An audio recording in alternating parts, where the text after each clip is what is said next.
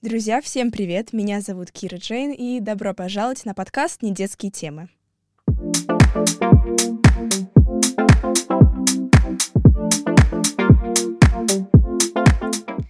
Сегодняшней темой подкаста будет дружба, адаптация, предательство, разные нюансы и очень важные темы для нас, для подростков, а также для людей любых возрастов.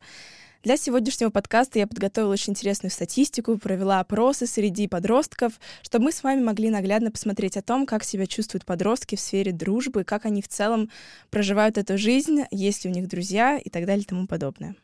Во-первых, хочу сказать, как вообще дружба связана с саморазвитием, почему мы будем это обсуждать.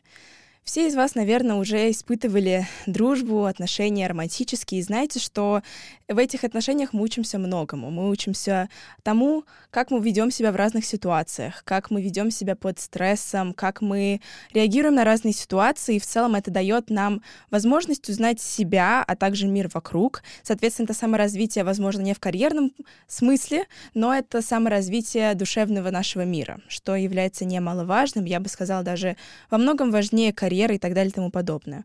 Потому что заниматься удачно предпринимательством, проектной деятельностью и другими такими темами можем только тогда, когда мы знаем себя. Я не буду говорить на 100%, потому что мы никогда себя не узнаем на 100%, но знать хотя бы азы того, как мы себя ведем, в чем мы себя чувствуем уверенно, это тоже очень важно. И в будущем мы на подкасте с нашими гостями, которые будут специализироваться в этих сферах, будем общаться на тему того, как вести себя в разных ситуациях, как контролировать себя, потому что во многом это тоже тоже очень-очень важно, и это дает очень много информации о человеке. Муха. Давайте, можно мы эту муху выпустим, друзья? Она тут летает. Муха на выход. А где она?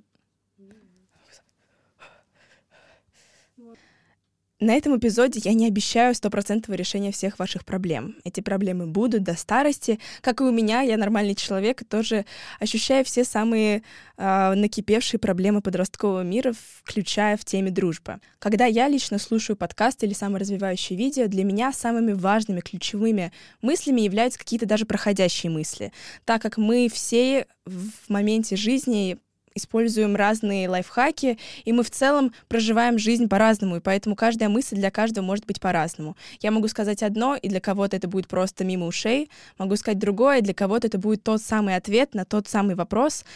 И мы никогда не знаем, как это в итоге повлияет на нашу жизнь в целом. Поэтому просто надеюсь, что из этого вы, вы вычерпнете что-то для себя. Когда я готовила скрипт для данного эпизода, мы с моей мамой ехали, она сказала, Кира, помнишь ту сказку, историю из Чебурашки под названием «Домик для друзей»? Мы, возможно, с вами все знаем сюжет. Если не знаем, напомню. Чебурашка с крокодилом Гены, они решили построить домик, в котором их жители города могут знакомиться и становиться друзьями. И они, командой с другими незнакомыми людьми, не людьми, животными, а, начали строить этот домик. И в конце концов поняли, что им этот домик совсем не нужен, потому что они уже все сдружились. Из этого мы можем сделать какой вывод? Что важнее находить окружение, в котором мы чувствуем себя хорошо, и в этом окружении мы и найдем тех людей, с которыми мы в итоге будем дружить. Искать людей целенаправленно для того, чтобы найти друзей, не всегда рабочая схема. Иногда получается, но по большей части вы найдете друзей именно там, где вы себя чувствуете более комфортно. Итак, сначала начнем немного со статистики. Да, это немного так скучно, но и хочу, чтобы вы узнали статистику, о которой я была, честно, была шокирована, когда я о ней услышала. Зачитаю вам пару статистических сведений. По сведениям Pew Research Center, а, число людей с близкими отношениями, взаимоотношениями, с дружбами очень сильно сократилось с 1990 года.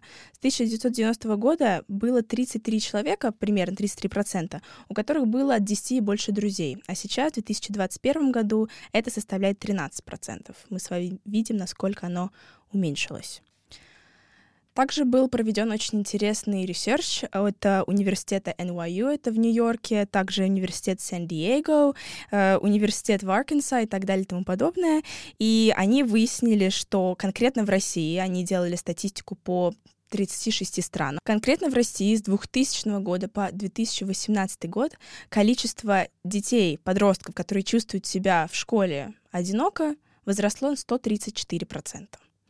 По большей статистике по всем странам это, этот процент варьировался, понятное дело, но везде, везде эта статистика просто шокирует, потому что мы видим, что буквально за 18 лет, что в истории человечества небольшое количество времени, но мы с вами знаем, что за последние 18 лет многое поменялось. Это показывает, что мы в целом чувствуем себя намного более одиноко, и сегодня мы попытаемся понять, почему это так и как мы можем это предостеречь. Также пару интересных параметров, которые мне показалось интересным вставить, это, например, тот факт, что намного больше девочек, которые чувствуют себя а, одиноко, нежели мальчиков, а также статистика, которую, я думаю, вас не сильно шокирует, что в больше, по большей части именно девочки начинают блокировать после там предательств и так далее и тому подобное. Мальчики обычно не так радикально реагируют на такие ситуации, но я думаю, в настоящей жизни это в принципе так и есть. Итак, значит, из этих статистических исследований мы с вами поняли, что в целом проблема есть. Поэтому мы сейчас пройдемся по стадиям дружбы. У нас есть пару стадий дружбы, поэтому начнем с самого начала, то, как мы знакомимся с людьми. Это адаптация к новым коллективам, возможно, для некоторых это будет из-за переезда, просто новые кружки и так далее и тому подобное. Я честно могу сказать многое на данную тему, потому что я много переезжал за свою жизнь из страны в страну, из города в город, и много раз меняла школу. Я меняла школу раза четыре, по-моему, поэтому коллективы я меняла очень часто. И у меня есть пару советов по тому, как делать это так, чтобы у вас было больше знакомств и приятелей. Понятное дело, про дружбу я не буду говорить сейчас, потому что мы говорим именно про знакомство. Во-первых, такой немного совет, не совет такой. не ожидайте, что вы с самого начала найдете друзей. Это, правда, не рабочая схема, могу вам сказать по собственному опыту, когда ты приходишь э, и думаешь, все, я сейчас найду себе компанию для друзей. Это не, не так вы обычно находите друзей просто какими-то случайными методами. Поэтому мой совет вам — будьте открыты ко всем возможным людям. Вы никогда не знаете, когда кто-то вас особенно заинтересует, или когда человек оказывается очень похож на вас, и, возможно, ваши там политические взгляды, социологические взгляды или в целом ваши хобби сходятся, и на этой почве вы начинаете свою дружбу, и в конце концов, может быть, потом у вас будет вместе семья, будете жить вместе и так далее и тому подобное. Никогда не знаешь. Сейчас у нас с вами сентябрь, поэтому многие из вас, возможно, поменяли школы, возможно, многие из вас в новых коллективах, как и я, так и многие ребята в нашем лицее НИУШЕ, в котором я учусь, поэтому могу вам сказать, что это всегда интересно. Всегда будьте открыты к тому, что э, новый коллектив это не всегда плохо, это не значит, что у вас все потеряно, что все ваши друзья, которые остались в прошлом, они больше не будут с вами никак общаться. Могу опять же из собственного опыта сказать, я познакомилась один раз с девочкой в Болгарии, когда я жила, она живет друг, на другой стороне э, страны, и мы с ней все еще общаемся периодически, понятное дело, не так близко, как общались тогда в пятом классе, но если человек и вправду ваш человек, он вас понимает, и он ваш друг, он с вами останется до, до той поры, пока, возможно, что-то не произойдет, но в общем и целом вы останетесь вместе, если вы суждены друг для друга. Я большое количество часов провела, задумываясь над тем, как будет выглядеть новая компания, зная, что вот у меня в прошлом году такая классная компания друзей была, мы так хорошо общались, и в итоге, когда наступает там ноябрь месяц, ты понимаешь, что в принципе всегда найдешь хороших людей, и нужно просто быть открытым к тому, чтобы находить этих новых друзей, потому что, как бы это банально не звучало, но очень часто мы очень закрыты к этому. Я лично очень верю в то, что то, что мы думаем, проецируется на нашу жизнь, и если мы закрыты к этому морально, то и люди к нам не будут подходить. Какие, у меня к вам вопрос, какие бы вы сказали в дружбе красные и зеленые флаги? Вот, когда вы начинаете с кем-то дружить. Э, скрытность мне нравится. О, это тяжелый очень вопрос. А теперь я хотела бы поговорить о теме, которая меня всегда интересовала, просто потому что я никогда не понимала, почему у нас нету какого-то общего понимания, как к этому относиться. Поговорим про друзей и приятелей. Слово «приятель» очень мало используется в нашем лексиконе. Я это заметила в ходе многих разных исследований, потому что во многом мы обычно говорим «вот это мой друг», даже если это человек, с которым мы, возможно, недолго общались. На самом деле это очень американская манера. На английском языке мы говорим «friend», даже если это человек, которого мы совсем недолго знаем. И слово «приятель» по сути нет. Есть по типу там «comrade» или еще что-то, но эти слова очень-очень редко используются, поэтому обычно, если вы будете слушать там американские фильмы, подкасты, по большей части люди будут говорить friend, даже если они этого человека знают один-два дня. Мне лично кажется это морально неправильно, просто потому что friend для меня человек — друг, это намного-намного глубже. Когда мы говорим там, допустим, собака — это друг человека, мы говорим об очень тесной и очень глубокой связи между человеком и человеком, человеком и, допустим, животным, ребенком и еще кем-то. Соответственно, мне кажется, очень важно разграничивать друг и приятель. Также есть слово знакомый. Знакомый я очень часто использую, потому что это люди, которых вот ты видишь в там ресторане или еще где-то, ты говоришь, ой, привет, как у тебя дела? Для меня это лично знакомый, просто потому что я бы не назвала этого человека другом, я бы не рассказала ему секреты о своей жизни. Дальше приятель — это человек, с которым ты можешь поговорить, там, пообщаться о своей жизни и так далее, и тому подобное, но ты понимаешь, что в конце концов это не тот человек, который будет тебя спасать в трудную минуту. И ничего в этом плохого нет, просто у вас такие взаимоотношения. И далее я хотела бы поговорить про зеленые и красные флаги. Мы с ребятами, когда обсуждали эту тему, я спрашивала, кто как ощущает себя при вот начинании какой-то дружбы. И у всех разные красные и зеленые флаги. Во-первых, начну с зеленых флагов. Для меня большим зеленым флагом при знакомстве это то, как я себя ощущаю, а также вижу ли я энтузиазм со стороны моего вот собеседника, знакомого к этой дружбе. Очень часто бывает такое очень-очень неприятное ощущение, даже если ты очень социальный человек, ты постоянно с кем-то знакомишься, что ты начинаешь с кем-то общаться, ну и видно, что ему не до тебя. Намного больше энтузиазма намного больше энтузиазма с твоей стороны, нежели с его. И это очень-очень неприятно. Я думаю, все через это прошли. То же самое бывает в компаниях. Когда ты в компании, ты понимаешь, что ты не центр компании. И, в принципе, знаете, вот этот тренд в ТикТоке. Замечаю, как долго, а, как далеко пройдут мои друзья, если я просто остановлюсь. И очень неприятно видеть, как некоторые люди даже не замечают друзей некоторых. И некоторые люди себя чувствуют полностью не частью компании. И ощущаешь себя ужасно. Могу сказать по собственному опыту, по опыту своих друзей, других, с которыми я обсуждала эту тему. В целом это очень универсальная тема, поэтому не волнуйтесь, если у вас то же самое бывает. Это просто процесс к тому, чтобы найти свою группу людей, потому что мы все, в конце концов, хотим себя чувствовать любимыми, нужными. И пока мы не найдем этого, я считаю, что нужно не останавливаться в поиске как раз этой компании. Какой бы еще красный флаг сказать, я вот думаю. Про вот неискренность, неясность некую. Похабность. М? Похабность. Вообще к людям. Предательство тоже. Не, Ну, такое, э, как-то не, не, цени, не ценишь, когда вот, меня больше запомнило. Я знаю еще. Вот про неискренность, знаете, вот это вот бывает такое, когда ты подходишь к человеку, и он будто бы, он вообще не хочет, он такой... А потом, когда ты подходишь, наигранность, такая наигранность, типа, ой, привет! Вот это вот мне прям... Когда только да, ради выгоды тоже. Ой, да, вот сейчас давайте тогда прям все накидаем. Мне кажется, на самом деле красные флаги это очень большой показатель того, как ты себя ощущаешь в начале знакомства. Мы с вами привыкли слышать термин «красный флаг» в каких-то романтических отношениях или уже в дружбе, когда она глубокая и так далее и тому подобное.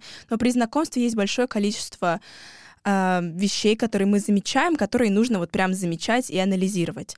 Например, для меня очень-очень большой фактор, который я учитываю, это неискренность. И она проявляется в многих разных моментах. Я лично такой человек, когда я вижу знакомого или приятеля, я сразу «Ой, привет, там, как у тебя дела?» И у меня это искренне просто потому, что я обожаю вот это ощущение, когда у тебя сразу... Ты вспоминаешь человека, вспоминаешь вашу историю, ваши там совместные воспоминания. А иногда бывает такое, что ты видишь человека, и он очевидно, наигранно пытается вот этот вот энтузиазм из себя вытащить, что вот там я так рад тоже тебя видеть. Лично для меня это тоже такой большой красный флаг. Также то, как ощущает себя а, ваши искренние друзья, ваши глубокие друзья и ваша семья. Потому что очень часто бывает такое, что люди видят то, чего мы сами не видим. Мы с вами, думаю, это часто тоже замечаем в отношениях романтических. Очень часто термин используется, это вот розовые очки. И я думаю, для дружбы это совершенно, совершенно так же бывает. Бывают люди, которые на своей харизме могут а, показаться очень классными, а в итоге получается, что они не так заинтересованы в этой дружбе. Также красным флагом, мне кажется, является ощущение, что человек с тобой общается ради выгоды. Это бывает во многих разных аспектах. О себе не совсем могу сказать, просто потому что я часто этого в своей жизни не замечала, но очень часто бывает такое, я слышала по историям, когда человек общается, и знаете, когда он не сильно интересуется твоей жизнью, а интересуется именно конкретными моментами по типу того, там, а как твой брат старший поживает, что у него там происходит, ну, опять же, очевидно, что человек не в тебе заинтересован, и сразу, мне кажется, даже не нужно искать какие-то там золотые ключики, что нет, она просто там, она же, ну, это просто вопрос. Нет, иногда нужно очень реалистично подходить к таким ситуациям. Еще одну тему, которую я хотела бы поднять, касаемо второго этапа стадии дружбы, это networking. Networking очень часто используется как в бизнесе, так и в карьерном пути, в проектной деятельности, но я бы хотела обсудить это именно касаемо дружбы. Мы с вами все знаем вот эти вот истории, что вот моя мама с папой познакомились, потому что они были в одной компании, их познакомили. Это и вправду так бывает. Мы иногда находим самых лучших и интересных людей буквально за счет знакомств, за счет каких-то общих мероприятий, поэтому не волнуйтесь. Мы с вами к этому будем подходить еще, когда будем обсуждать предпринимательство, что всегда нужно быть открытым к networking. Networking — это, соответственно, знакомство с людьми, знакомство с людьми, которых вы, соответственно, не знаете, и, в принципе, принципе, открытость к новым знакомствам — это тоже, мне кажется, очень важно. Я провела небольшой опрос среди подростков насчет как раз-таки э, знакомых и друзей. Одним из вопросов было знакомые и приятели и друзья, как это разграничивать. И по итогам 63% людей сказали, что у них есть один-два близких друга, но очень хотелось бы стать частью какой-то компании. И 37% людей сказали, у них большое количество знакомых и приятелей, но вот настоящих друзей не так много. Соответственно, из этого мы можем сделать вывод, что все живут жизнь по-разному, и во многом для разных людей будет подходить разное. Я лично могу сказать по себе, что я очень часто туда-сюда, у меня есть близкие друзья, безусловно, но касаемо знакомых, я лично предпочитаю иметь большое-большое количество знакомых. И, кстати, интересный факт, э, многие ребята, которые приходят в качестве гостей, это как раз ребята, с которыми я познакомилась благодаря нетворкинг на волонтерских мероприятиях, на разных форумах и конференциях. Это ребята, которые которые очень схожи со мной по интересам, по активной позиции и заинтересованности. Из эпизода с Дашей вы, возможно, могли это услышать. И это всегда интересно, потому что в итоге после этих знакомств мы можем работать вместе совместно на разных проектах, приглашать друг друга, помогать, и это очень-очень классно. Итак, третья стадия дружбы — это, собственно, сама дружба. Это процесс того, как мы познаем друг друга, познаем эту дружбу и в целом, как мы реагируем на разные ситуации. У меня для этой темы есть много маленьких подтем, поэтому пробежимся по ним по всем. Во-первых, интересным фактом — это политика в дружеских отношениях. Я провела также опрос на эту тему и спросила, возможно ли дружеские отношения с кардинально разными политическими позициями. И 86% ребят сказали, что да, для них эти возможные отношения, и 14% сказала, что нет. Я, честно, могу сказать по себе, что я постоянно метаюсь, то да, то нет. С одной стороны, ребята, которые приятели или знакомые, ну, скорее всего, с ними мы не будем обсуждать такие темы, просто потому что это нерелевантно, это не есть тема, которая обсуждается на ежедневной основе, возможно, для некоторых и обсуждается, но в общем и целом такие темы обычно остаются где-то за кулисами. Вот вопрос интереснее касаемо настоящих друзей. Друзья, с которыми мы делимся всем. Мы делимся нашими секретами, мы делимся нашими там переживаниями и так далее и тому подобное. Вот если бы в какой-то момент мы провели с ними дискуссию, оказалось бы, что у нас совершенно разные политические взгляды. Как бы вы на это отреагировали? Я могу по себе сказать, что я по большей части бы сказала, что все-таки для меня это важно. Важно узнать, интересно узнать в целом политический взгляд собеседника. Но, безусловно, я думаю, все можем согласиться, что если человек этот наш друг, и мы любим его как человека, то в конце концов это не будет являться главным решающим аспектом нашей дружбы. С другой стороны, бывают люди, которые очень прямо показывают свою политическую позицию с самого начала, даже когда вы приятели. Вот это во, мно во многих случаях станет как раз красным флагом, я бы сказала, просто потому что это значит, что у человека нет других мнений по типу политических, и поэтому возникает вопрос, что мы вообще будем обсуждать помимо твоей политической позиции, и в целом будем ли мы это обсуждать 24 на 7. И я думаю, все с вами можем согласиться, что это не есть интересно. Для некоторых это работа, для некоторых ситуаций, для тех, кто, допустим, очень активен там в дебатах или еще в чем-то. Но помимо этого, хочется все-таки в дружбе обсуждать каких-то это жизненные проблемы, а не политические позиции. Напишите, пожалуйста, в комментарии, как вы ощущаете себя касаемо этой темы. Это муха, конечно, ну вообще. Дальше интересный момент, о котором мы чуть-чуть поговорили с Дашей на прошлом эпизоде нашего подкаста. Посмотрите его, если вы еще не смотрели. Говорили о том, в целом, обсуждается ли все, что происходит в жизни со своими друзьями. Обсуждаем ли мы переживания, мечтания, какие-то там цели, планы и так далее. Я думаю, для каждого это тоже очень индивидуальная тема. По себе могу сказать, что у меня есть буквально один-два человека, включая мою маму, с которой я делюсь буквально всеми, всеми мыслями. Моя мама знает буквально все обо мне. Кстати, бонусом хочу обсудить э, про родителей. Это тоже такая спорная тема. Моя мама очень... Мы сегодня с ней ехали, она говорит, Кирин, ты понимаешь, что как бы моя цель в целом не быть твоим другом? Я говорю, ты не мой друг. Она говорит, нет, в целом у меня задача, как у родителя, нет, чтобы быть твоим другом. Я должна научить тебя жизни, я должна тебя поддерживать. Если же наши отношения сложатся так, что мы будем дел- делиться всем-всем-всем, это будет только хорошо. Но я лично всем рекомендую, если родители, конечно же, открыты к этому, потому что родители есть разные, бывают разные отношения, я это прекрасно понимаю.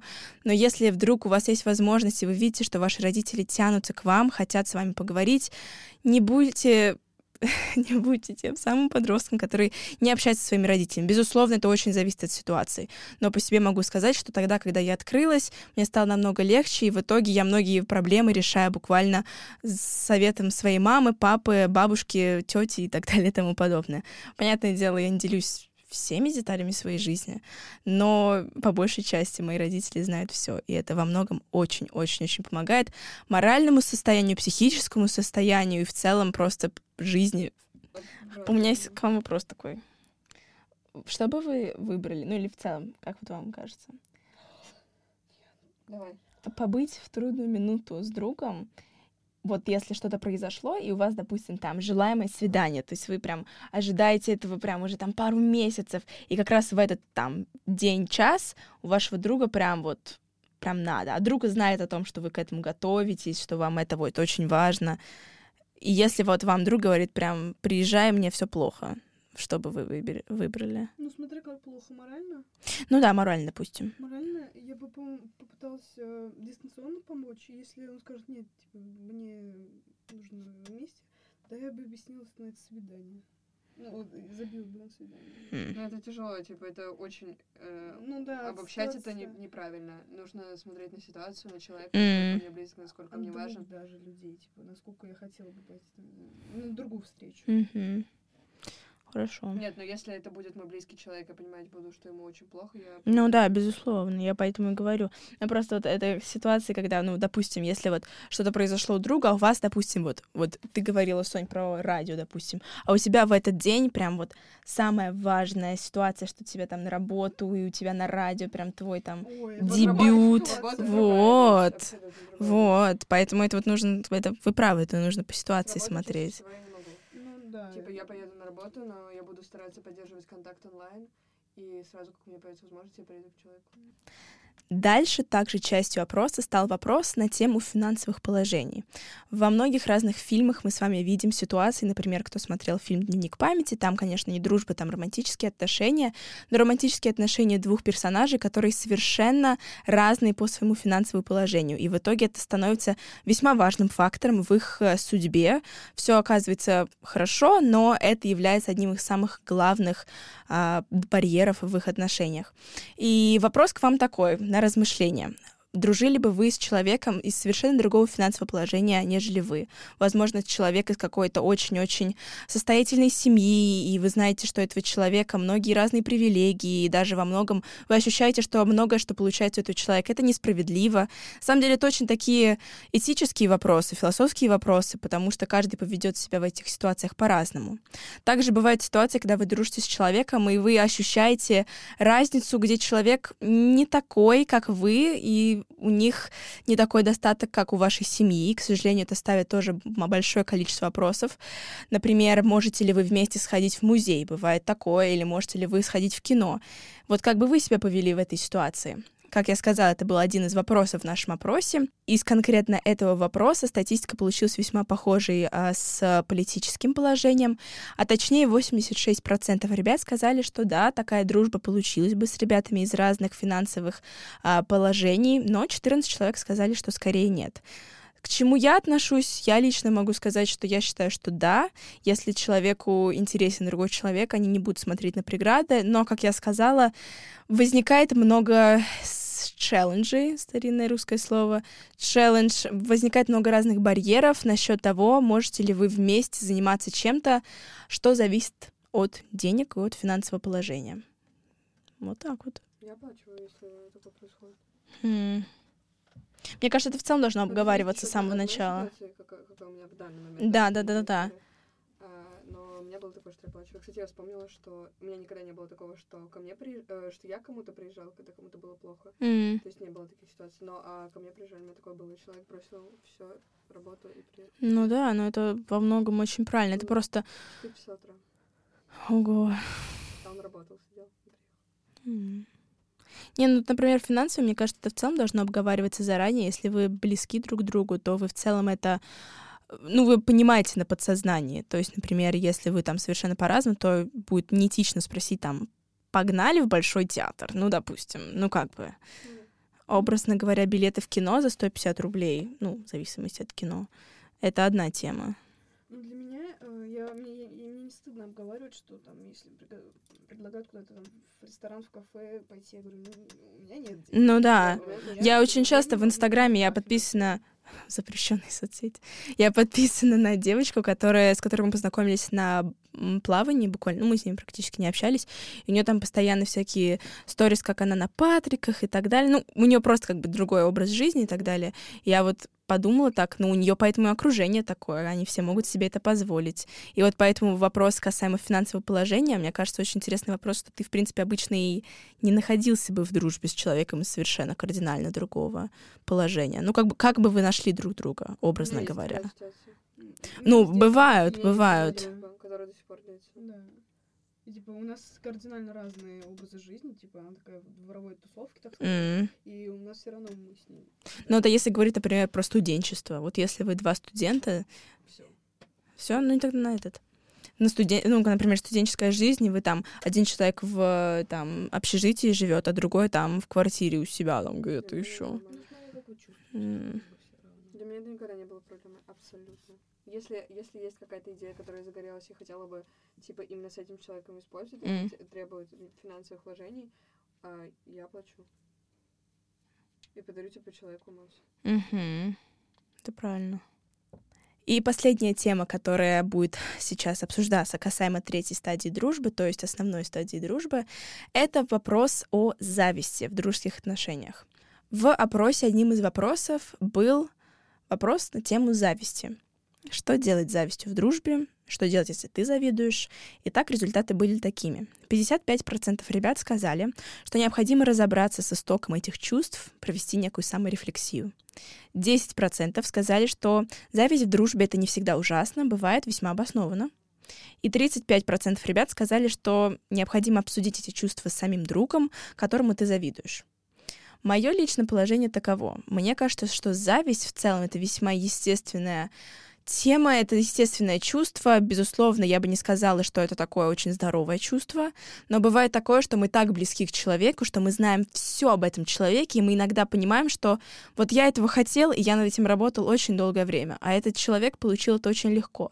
Безусловно, с одной стороны, мы будем очень-очень рады за человека, ну, искренне рады, я надеюсь. С другой стороны, конечно, будет такая мысль по типу, а почему не я? Почему не у меня это произошло? Мне кажется, это весьма естественно. Конечно, я бы лично тоже подумала бы, откуда у вас возникают эти мысли, провести, опять же, некую саморефлексию. Но в конце концов, мне кажется, что зависть — это особенно для подростков, это весьма натуральное и естественное ощущение, и не нужно думать, что это прям конец дружбы всей. Так, хорошо, у меня конец. Эта муха в какой-то момент пролетела мимо меня, я думаю... Вот, слышите? Она разошлась. Кстати,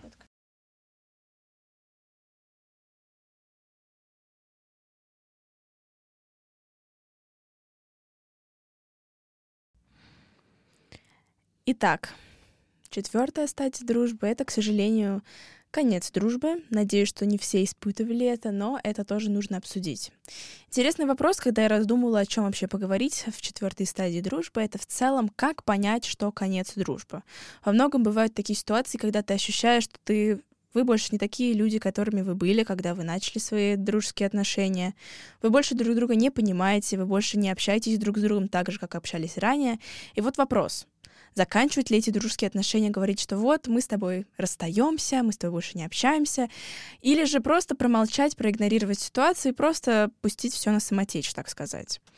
Смогу сказать по себе, что я все-таки предпочитаю второй вариант, когда ты просто понимаешь, что лучше просто перестать общаться и, ну, по сути, прекратить отношения не конфронтации, а просто, ну, как-то спокойненько. И в конце концов, это классно, когда вы можете в конце, под конец дружбы, продолжать друг друга поздравлять с днем рождения, если у кого-то какие-то классные события происходят, поздравлять. Это, безусловно, мне кажется, показатель взрослости, показатель а, некой, некого уважения друг к другу, и это очень важно, поэтому старайтесь, если вы сейчас проходите через такой этап, где у вас конец дружбы, или вы просто не понимаете, что происходит с вашей дружбой, я все-таки посоветовала бы не прекращать отношения прям так кардинально, что все, мы с тобой больше не общаемся. Все-таки, чтобы оставалось хороший осадок, чтобы отношения не портились прям окончательно, старайтесь сглаживать ситуации. В общем и целом, опять же, мы будем это обсуждать и с предпринимательством, когда мы будем обсуждать какие-то деловые беседы и так далее и тому подобное. Старайтесь всегда сглаживать углы, чтобы в целом жить счастливее и радостнее. И такая не совсем позитивная тема, но все-таки тема, которая очень-очень часто встречается в наше время, это предательство. Предательство, к сожалению, тема, которую нельзя не обсуждать. Это тема, которая связана со всеми аспектами дружбы.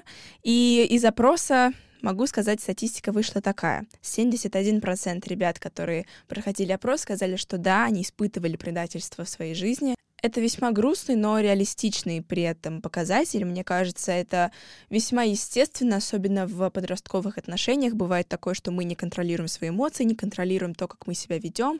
К сожалению, очень часто бывает, что люди выходят из этого травмированными.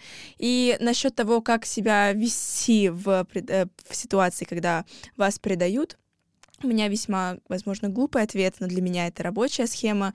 Это очень сильно абстрагироваться от ситуации, не принимать к близко к сердцу.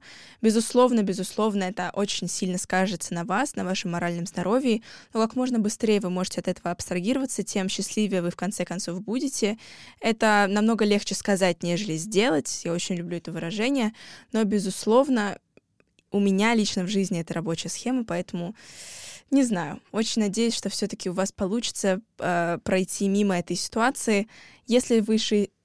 Если же вы сейчас в этой ситуации, знайте, что бывают плохие люди, так же, как и бывают плохие учителя, коллеги и так далее и тому подобное. И то же самое с друзьями.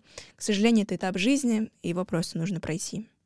Итак, мы с вами обсудили четыре основных стадии в дружбе, то, как себя вести в разных ситуациях, и я хотела бы подытожить тремя основными уроками, которые мы можем извлечь из сегодняшнего эпизода. Первый урок — это будьте открыты к новым знакомствам. Вы никогда не знаете, когда это новое знакомство может стать самой-самой лучшей вашей дружбой или вашими дружескими отношениями. И это всегда очень классно смотреть в прошлое и понимать, что если бы я не был бы открыт к общению с этим человеком, возможно, я бы с ним сегодня не общался. Второй урок, я об этом не совсем говорила, но сейчас хочу упомянуть, это относиться ко всем как к людям. Относитесь к ним так же, как вы бы хотели, чтобы к вам относились обратно. Мы все люди, мы все совершаем ошибки, мы все, бывает, ведем себя не так, как хотели бы вести себя в целом. Мы бываем не рациональными, не неправильными. Мы очень часто запускаем ошибки, как я уже сказала, и поэтому относитесь к вашим друзьям так, как вы бы относились к себе. И третий урок, самый последний, это слушайте свою интуицию. Ваша интуиция очень часто вам подсказывает о зеленых флагах, о красных флагах, о том, когда человек вами пользуется, или наоборот, когда человек искренне хочет с вами общаться. Прислушивайтесь к вашей интуиции, доверяйте себе, и в конце концов вы увидите, что по большей части вы были правы, а также слушайте тех людей, которые вокруг вас, потому что их интуиция тоже может вам помочь в конце концов а также слушайте людей, которые вокруг вас. Понятное дело, нужно прислушиваться себя, но иногда люди видят то, чего вы не видите, поэтому прислушиваться их интуиции тоже может быть очень важно. Итак, на сегодня у меня все. Мы сегодня с вами обсудили дружбу. Я искренне надеюсь, что каждый из вас вынес для себя какой-то полезный урок. И на следующей неделе мы снова встретимся с вами, уже с гостем. Поэтому до встречи. Надеюсь, что сегодня вам понравился наш эпизод. Я ваша ведущая Кира Джейн недетские темы подкаст. Пока!